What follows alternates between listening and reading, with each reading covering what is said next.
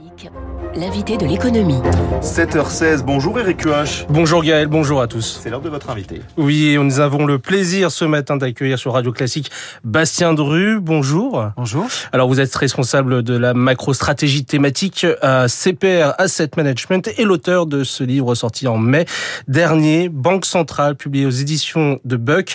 Euh, semaine d'ailleurs décisive hein, en termes de, de Banque Centrale hein, pour la zone euro, avec cette réunion ce jeudi des gouverneurs de la B C E qui auront donc la lourde tâche de proposer une solution face à une inflation record à huit virgule six pour cent, tout en préservant une croissance déjà plombée par la guerre en Ukraine, et cela passera par une hausse des taux. Bastien Drut.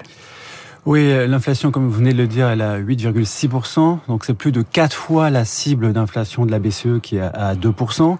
Et euh, l'inflation est tellement élevée que la B C E ne peut plus se permettre de regarder autre chose que l'inflation. Euh, donc euh, la B C E va essayer de ralentir l'inflation sans casser la croissance.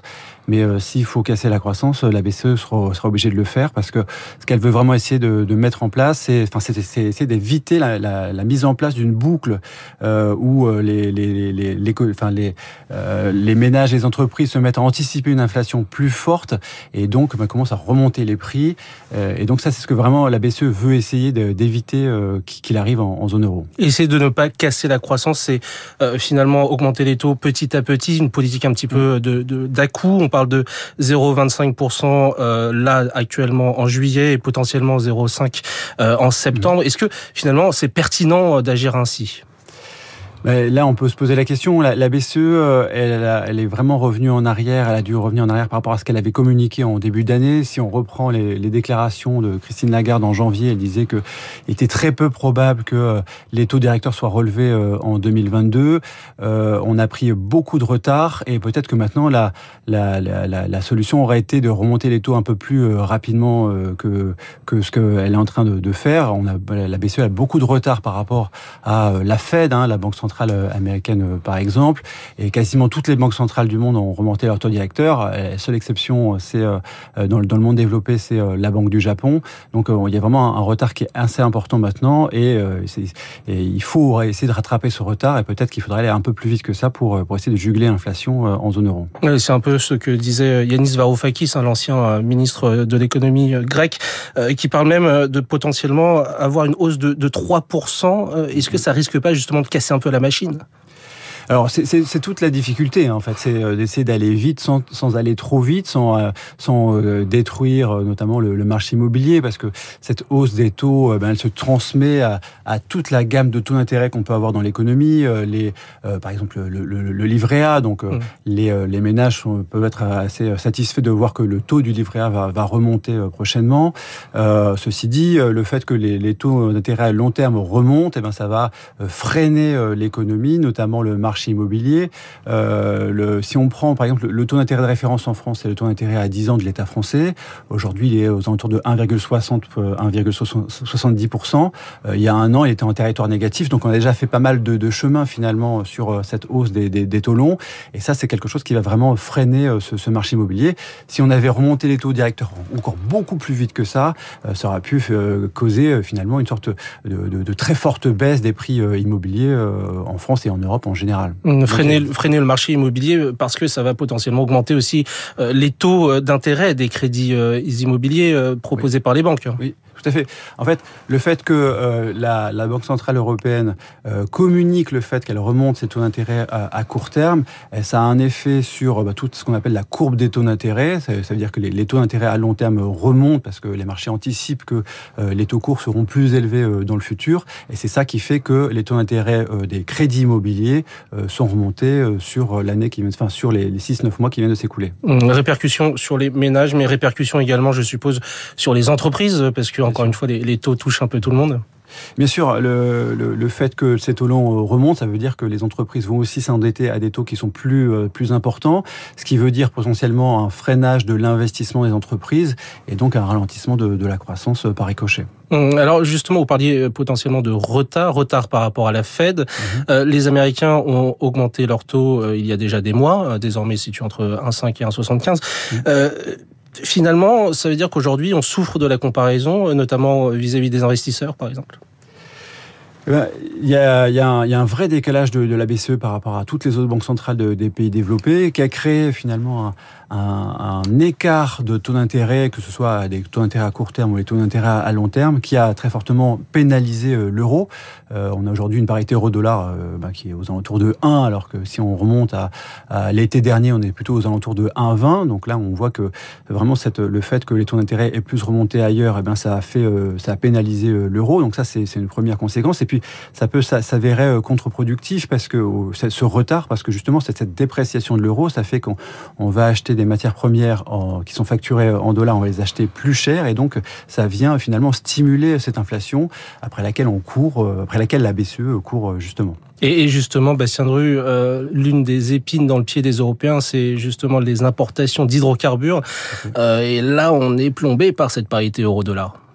Oui, tout à fait. Le fait que, que l'euro euh, est très, enfin, est assez fortement, se soit assez fortement déprécié sur l'année qui vient de s'écouler, ça fait que on achète nos matières premières, c'est-à-dire euh, bah, bah, le gaz, le, le pétrole euh, et puis le, le charbon, on va l'acheter beaucoup plus cher. Euh, et ça, c'est une vraie différence par rapport au, au pic qu'on avait eu de, de, du prix des matières premières sur les années deux mille huit ou deux mille dix, deux mille onze, deux mille douze. Et à l'époque, l'euro valait, euh, euh, on va dire un quarante, un cinquante, un soixante, ça dépendait des, des des années, euh, mais là, on, c'était beaucoup plus facile à cette époque-là d'acheter des matières premières à l'étranger facturées en dollars parce que l'euro était fort. Aujourd'hui, l'euro est beaucoup plus faible.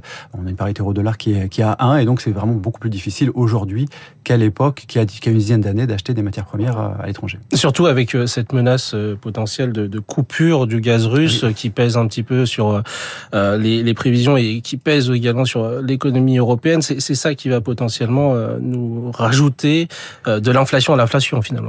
Oui, alors là, enfin, il y, y a plusieurs sources d'inflation. L'inflation européenne, c'est, c'est pas que les matières premières. Mmh. C'est, les matières premières, c'est une partie importante. Euh, sur l'année qui vient de s'écouler, on voit bien, enfin, tout le monde peut voir de toute façon que les prix à la pompe ont très fortement euh, augmenté. Le, le prix du gaz est en train d'augmenter euh, petit à petit. Hein. Sur les marchés de gros, les prix du gaz ont très fortement augmenté. Hein. Si on regarde euh, où ça se situe aujourd'hui, on est à sept à huit fois la moyenne des vingt dernières années. Donc euh, là, la, la hausse du prix du gaz a été euh, monumentale euh, euh, enfin, sur l'année qui vient de s'écouler. Et ça, ça se transmet aux particuliers petit à petit. Hein, selon, euh, il y a une régulation euh, des prix euh, qui fait que cette, cette, euh, la transmission aux particuliers, elle met un petit peu de temps à, à se produire. Mais ça, ça veut dire aussi que finalement, cette inflation élevée, elle va durer plus longtemps euh, en zone euro parce que justement, on fait transiter euh, cette hausse des prix des marchés de gros aux particuliers euh, petit à petit. Certains parlent déjà potentiellement d'une récession. Est-ce que vous y croyez ?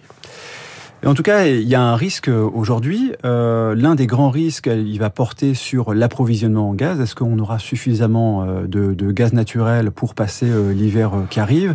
C'est une vraie question qui se pose, en particulier pour l'Allemagne. Tous les pays ne sont pas au même niveau en termes de, de stockage de gaz naturel. Euh, aujourd'hui, on voit bien qu'avec le, le fait qu'il y ait une maintenance du gazoduc Nord Stream qui est en train de, qui est, qui est, qui est mise en place depuis le onze juillet jusqu'à ce jeudi le vingt et un juillet, on ne sait pas si le gaz va revenir dans ce gaz gazoduc, mais s'il ne revenait pas, euh, ça serait un vrai problème pour l'économie allemande et pour l'industrie euh, allemande. Euh, et donc là, euh, si, s'il n'y avait pas assez de gaz, on irait euh, très franchement vers la récession en Europe. Donc là, c'est vraiment un gros risque pour l'économie européenne. Alors, dernière question, justement, cette disparité dont vous parlez en, en termes de dépendance finalement aux hydrocarbures, on, on la revoit également en termes de taux, on la voit également en termes d'économie. C'est ça qui plombe un petit peu euh, la politique européenne aujourd'hui. Alors, je ne sais pas si ça la plombe, mais en tout cas, il y a un vrai risque de fracture fragmentation financière, parce que, étant donné que les taux d'intérêt, euh, notamment à long terme, ont remonté partout en Europe, ça fait se questionner les investisseurs sur la soutenabilité euh, des dettes publiques, en particulier la dette publique euh, italienne ou, ou espagnole. Et euh, à cette remontée des taux longs, il y a eu la prime de risque de ces États qui euh, s'est euh, élargie.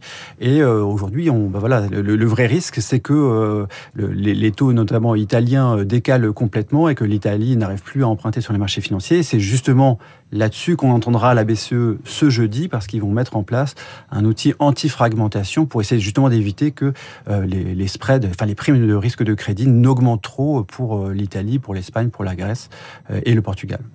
Merci beaucoup, Bastien Drut, pour votre éclairage sur cette situation très complexe en Europe. Merci beaucoup, Eric Quach. Merci à votre invité. Je vous souhaite une très bonne journée à vous deux. Dans un instant, à sept heures vingt-cinq sur Radio Classique, l'art du storytelling d'Emmanuel Macron. C'est l'info politique de Marcelo Vesfred.